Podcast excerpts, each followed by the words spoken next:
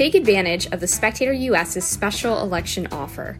Go to spectator.us slash and subscribe to get three months free access to the Spectator US website and our new app available on the Apple and Google Play stores.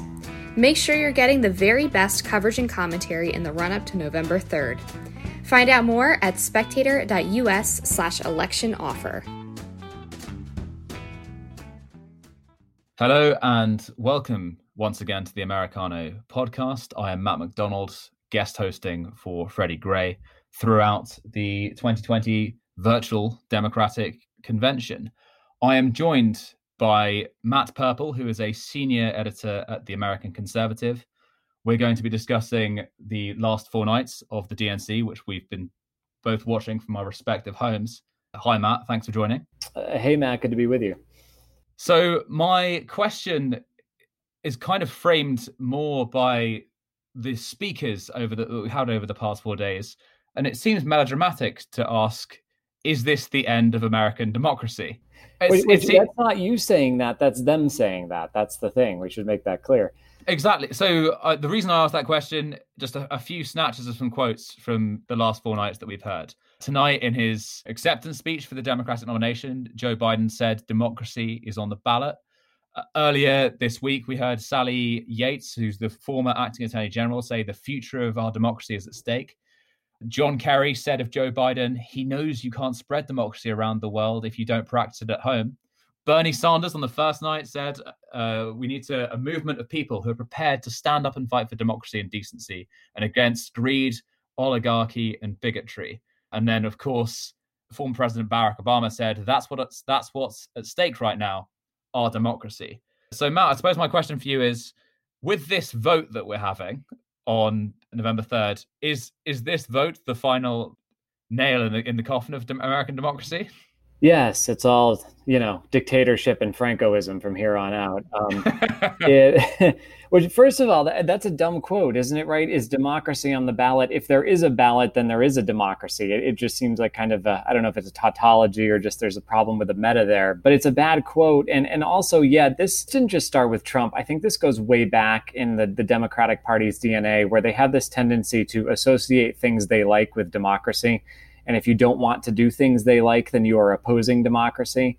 And they'll extend that over, you know, not just their idea of the way that you should be able to vote or, you know, the, the franchise and so on, but also their economic plans, economic justice, their, you know, police brutality, racial justice, all these things, they all get put under this giant umbrella term of democracy. And it's a convenient little trick, isn't it? Because then you can claim that if you're opposing their agenda, then you're standing against democracy itself, which they then equate with America. So you're standing against America itself. It's kind of a nice little gun to your head, I thought. The Biden speech tonight, I thought was very good. I thought it was much more impressive than the you know vastly overrated Obama speech, personally. Right. But it it was darker in tone than I think sometimes it's getting credit for. I mean, it was really it was a very stark speech. I thought. My one criticism of him as someone who did a minor in film studies at university is that I think they got the camera angle slightly off. So you could tell that the auto cue is literally just 10 degrees to his right. The, I agree with you. The speech was powerful, fantastically written. It would have been even more powerful if it was delivered straight down the barrel. But the content of it, I thought was good. And I think, you know, thematically, you can tell what the Democrats are trying to do with this convention. The Biden campaign slogan is build back better. I don't know what you think about that as a slogan. Triple triple B, yeah. Triple B. I think it's terrible, and they could have come up with a few other better slogans. Like the informal slogan, I think of this Democratic National Convention is Joe Biden is a decent man. Like that's the message which they're trying to communicate through every infomercial speech and appearance that they're giving, right? Yeah, well, first of all, I did not know you were a minor in film studies, so I feel like I have to defer to your expertise on this and all things going forward. I'm like a little nervous in your presence now. but uh, but no, yeah, I mean, I thought um, the Triple B's Build America Back. I, I think they're they're primarily more so than I thought they were trying to sell rather than an agenda the candidate. I mean, they really honed in on Biden for the last part of the convention, it's not going to be like with the Republican convention, which is going to be Trump all the time because Trump is such a personalist and there's a little bit of a cult of the personality going on there. You know, it, it was about broader themes, certainly, but really they did zoom in on Biden. And I think I think it was an appealing story. I, you know, somebody who's known that much loss, somebody who, you know, is, is kind of an Irish Catholic uh, blue collar success story. And, you know, I, I think something to remember too is that he doesn't know issues as well as maybe Barack Obama, for example. He doesn't know data maybe as well as Barack Obama. But in terms of what I think is an equally important form of political intelligence, which is people knowledge, you know, kind of social IQ, his is off the charts. He's a genuinely talented retail politician. He knows how to talk to voters. He knows how to, you know, go to Republicans and say, I'll give you this in return for that, kind of the, the horse trading that you have to do when you're in the Senate. I almost wonder if he was on the campaign trail, if he'd be doing a bit better right now because he could be talking to people. He also occasionally yells at voters, so there's that that that can be a problem too. Yeah. But um, but I do respect him in that way. I think he's a talented politician, and, and I thought that that was out in, in flying colors tonight for all the rest of the ridiculousness and the absurdity that was on display. Well, I think it's interesting because obviously we have a fairly condensed sense of what progressive America looks like and what you know liberals and leftists in America wants, which is entirely honed down by how they act on social media. And in general, you know, through that through that lens, you see stereotypical young left wing America can't see a positive aspect of history. Mm-hmm. And ultimately, that's what the Democrats were trying to present with Joe Biden. Like, often uh, in the primary campaign, you know, you're dragging up negative things that well things that are perceived negative that Joe Biden has said about you know working with segregationist senators and things that he's voted on and said in the past. And you know the only reason you're dragging up history is to beat the candidate with it. But in this convention it was the Democrats' opportunity to kind of remind the you know few voters who are probably watching this this convention that it's like hang on if you believe in women's issues well joe biden was the guy who eight years ago was leading the it's on us initiative and was the leading voice about you know sexual assault on campus. Uh, he was and they, they would take and bring up these you know if you care about gun violence joe biden was the person in the senate who led the uh, assault weapon ban in 1994 is they actually used his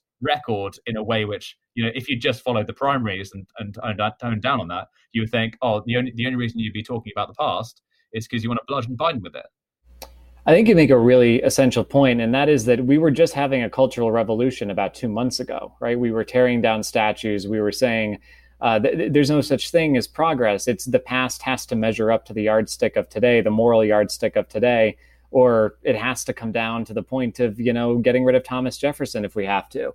And it was interesting to watch because that was not the approach of the convention. The approach of the convention, which actually Barack Obama said right at the beginning of his speech, was that, you know, we started out with a flawed idea of a country, but also with the Constitution and with the framework to try to make it better.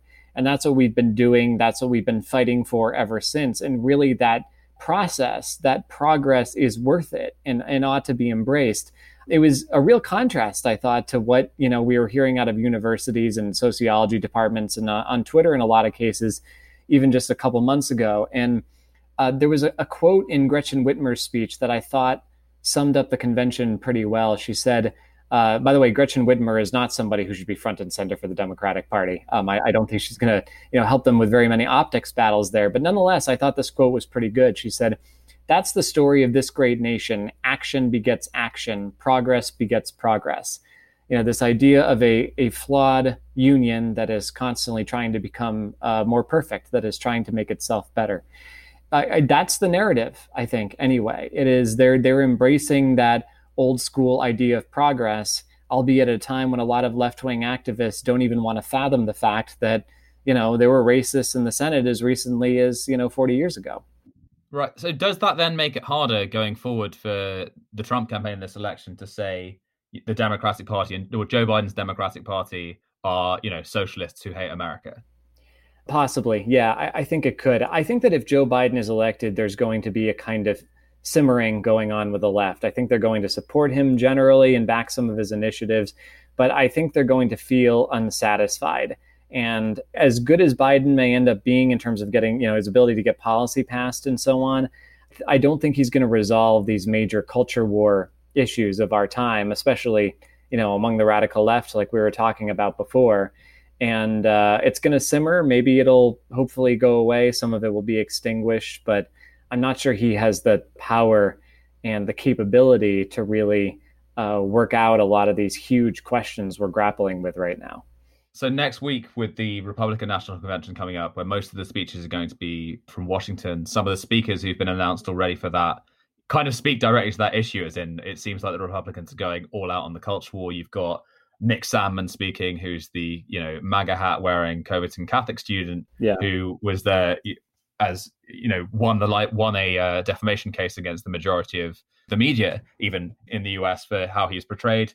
You've got the St. Louis couple who were stood on their doorstep as the protesters were outside, heavily armed. Basically, the Republicans are just going to go the complete opposite route. And uh, are they kind of just going to ignore whatever Joe Biden says he stands for and tell their own story, do you think? Or what do you think their play is going ahead to next week? I'll tell you a reason I'm looking forward to the RNC and a reason I'm not. And the reason I'm looking forward to it is that this entire week we've had it slammed in our face time and time again how cool the Democrats are. And they can go and get Maggie Rogers to perform, and Common will perform. and who's the uh, the dreadful TikTok personality who is there tonight? Sarah, what's her name? I, Sarah I'm, Cooper. Yeah, I hated that. I'm yeah, proud of not knowing. Yeah, that was that was absolutely unbearable you know, constantly reminded of how she's going to cut this, you saying that, and then lip sync to it. She is, yeah. And then you'll be destroyed online for it. I, I, need to, I need to break out at some point. I really do. It would be good for me. But, um, but yeah, yeah, and and you know, just just in your face all the time. Whereas I think the Republicans are going to tell the stories of people who gone viral either by accident or for reasons they didn't want to, or just normal people who have turned into internet celebrities for one reason or another. I think there'll be a, a more down to earth quality going on there. And uh, you know, certainly a, a Nick Sandmann is someone who I want to hear with. I think that's a, that's a really important story to tell. On the other hand, this would have been so easy eight months ago for the Republicans, right? It would have been just uh, we needed to make America great again. Now we've made it great. The economy is booming, and we just need to tell that story and get that out there as loudly as we can. Sure. The problem is we're going to be seeing a lot of uh, video from city blocks on fire. We're going to be seeing a lot of footage of black masks in the streets and a lot of warnings about how this is what Democrats do to cities and this is the problem with liberalism. And the natural question that follows is well, you've been in charge for four years. Why haven't you done something about this? Why haven't you managed to tie this up? Now, that's a bit of an unfair question. The president only has so much power, even though we kind of ascribe magical abilities to him. But he's going to have to somehow square the fact that all this chaos is erupting right now with the fact that he's also the elected president of the United States. So you make an interesting point about this tightrope that the Trump campaign has to walk in terms of they want to blame the Democrats who run the cities for the unrest in the cities, but at the same time, Trump is the president and he hasn't done much to stop it, and he can't really claim that his hands are tied. The other thing which the Democrats are saying that where Trump has failed them when it comes to governance is with the coronavirus and saying, well, look, if we'd had a coordinated nationwide federal response to the coronavirus in January, then the country's response to the virus would have looked different and significantly fewer people would have died. Yeah, and I think that's a more compelling narrative. And, and again, we can we can judge all day how much culpability Trump actually bears. Uh, a lot of this was the bureaucracy's fault that was kind of beyond his reach. I'm sure you've gone over on this podcast many times uh, what Andrew Cuomo has done. You know the, the many wrong moves that he's made. You know, in a republic as big and as federalistic as, our, as ours, that you're going to have responsibility that's going to be spread out throughout the system. But during an election, when there's one guy who you're really focusing on, it's very easy to be reductive and to just pin it all on him. And I think because the coronavirus is so nationally felt and because the pain is nationally shared, I think that's a more effective narrative for Democrats than is saying, uh, well, there's all this unrest and that's the fault of, of Democrats because most Americans don't live in cities. Most Americans will witness this on TV, but it's not really something that's affecting them personally. They don't live in Portland. They're not, you know, suffering as a result of that. The really urgent, you know, red alert threat right now is the coronavirus. And I think the Democrats are probably going to have a messaging advantage, at least if you're you set it up the way that you just did. Yeah. So why haven't the Republicans come up with a healthcare plan in three years? well, the last one, the last one they came up with was awful. I mean, it was this. Who bears the most responsibility for not repealing Obamacare? Probably Paul Ryan, because when push came to shove and and Trump said, "Okay, where's your plan?" Paul Ryan coughed up this total hairball, and it was you know everybody hated it. Yeah, I mean, it's it's a good question, and uh, I think it's uh, Amber Athey at the Spectator has asked at least a couple times uh, where is the Trumpism of 2020? Where is the actual agenda? Yeah. You know, the the big uh, policy, the and beefing workers' wages and so on. It's a very good question. Yeah. You kind of touched on this as well. Early in the convention, I was watching MSNBC's coverage of it um, because I'm a masochist. I'm so sorry. And earlier on in the con- convention, the Democrats had lots of celebrity appearances, they had musical interludes. And Senator Marco Rubio tweeted complaining about the uh, number of celebrities the, the Democrats had, and Joy Reid, who is the host, made a comment about Democrats versus Republicans, and they said, uh, and they said, oh, the Republicans complaining about celebrities. Well, that's because the Democrats can get them, and then like laughed about it. Is that a selling point that's going to make anyone in a swing state vote for the Democrats? The the sheer number of celebrities, the fact that you know it's compared by Eva Longoria or Julia Louis-Dreyfus and that Billie Eilish is playing? Do you think that's winning any votes? I think there's some young people who might like to see that, you know, I mean, who watch Veep or uh, listen to Maggie Rogers, whatever the case might be. I think we can talk about the quality of the celebrities that showed up. I mean, they have all of Hollywood at their disposal, and this was the best that they were able to do was Eva Longoria and uh, Julia Louis-Dreyfus. I did love the the tag team between her and Andrew Yang at the beginning. There was like a do you remember that at the beginning of tonight? There was like a throw. It's burned it's burned into my memory, yeah. Between Andrew Yang and Julia Louis-Dreyfus. That was just incredible. It was I, I, never thought I would see that combo in my life. But you know, I, I don't think that your average American who's trapped inside because of COVID, worried about his job, uh, you know, might have seen the unrest on his TV, maybe anxious about other aspects of his future is going to turn on the Democratic National Convention and go, "Ooh, they're playing Bruce Springsteen," and that's going to be that's going to yeah. push him over the edge, you know. The worst Bruce Springsteen song. Rise up. Every 25 seconds, my, that was the, rise up. My thing is, I listen. You know, I listen to music while I work every day. I'll listen to Billie Eilish fairly often, but I'll listen if I'm listening on YouTube and an ad comes up before the song starts, then I skip the ad. And yeah. basically, the Democratic National Convention didn't give us the chance to skip the ad because the vast majority of it was infomercial based and you know just all hosted on video chat and it was quite hard to them to generate i think a sense of passion right? Yeah i think so and and you've been to cpac and some of these other big political conventions that they have. Yeah. And there's always b-roll footage that's running in the background on the big screens for everybody to watch even as they're filing in and out and not really paying attention.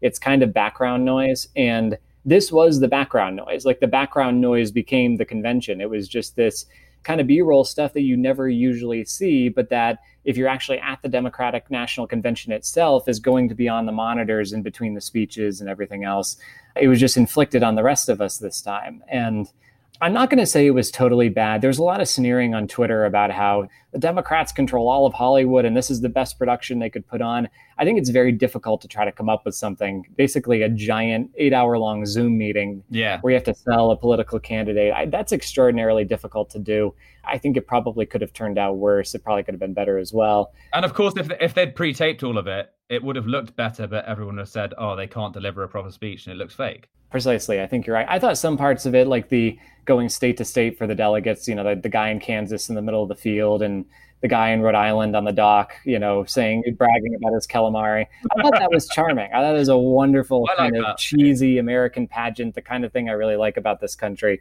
There were other times when they were just throwing back and forth between random people, you know, complaining about how victimized they were. And it just got kind of schizophrenic after a while. It was difficult to follow. Sure. So by the time people listen to this, which I think will be on Friday, uh, there will be 74 days to the election. Joe Biden, I mean, if you care about national polls, I don't, but if you care about national polls, Joe Biden is cleaning the houses with Donald Trump at the moment. If you look at the swing state polls, Biden's ahead in a lot of the key swing states. What do you think Donald Trump and the Republican Party can do next week at the Republican National Convention to eat into that lead? I, I, made it almost through the interview before you stumped me. I, I, it's a really good question because we're dealing with such titanic factors that even under, I, I think, the most an almost perfect president would be somewhat beyond his control. I mean, a, a pandemic and everything. I think if he wants to dig into Biden's lead a little bit, he needs to reestablish that aura of competence that he had in 2016. Mm-hmm. You know, when people, he used to come out and say, only I could fix it, only I could fix it. That particular line isn't going to sell this time, but I think he just needs to convince people that he can fix it. He needs to go back and, and brag about his business successes. He needs to talk about how good the economy was before, uh, you know, some of the economic measures he passed that worked. Uh, he needs to go back and I think tap into that vein and get people to think that yes, times are bad right now, but they really can get better. And also, you know, Kamala Harris as being a radical authoritarian, which is basically who she is somebody who's unafraid to use the power of her office to go after gun owners, to go after pro lifers, to go after you know anybody who gets on the wrong end of her really uh, you know somebody who is just ruthless with a gavel portray her that way I, I think her numbers are fairly underwater and I think Biden is a fairly strong candidate, fairly strong politician, at least coming off of the convention. He came off that way. I think Harris is probably weaker, and that might be the Republicans in right there. Well, we'll have to wait to find out. Matt, thank you again so much for joining us. I hope to see you next week at the Republican National Convention if we can meet and shake hands after they're sanitized and wear face masks.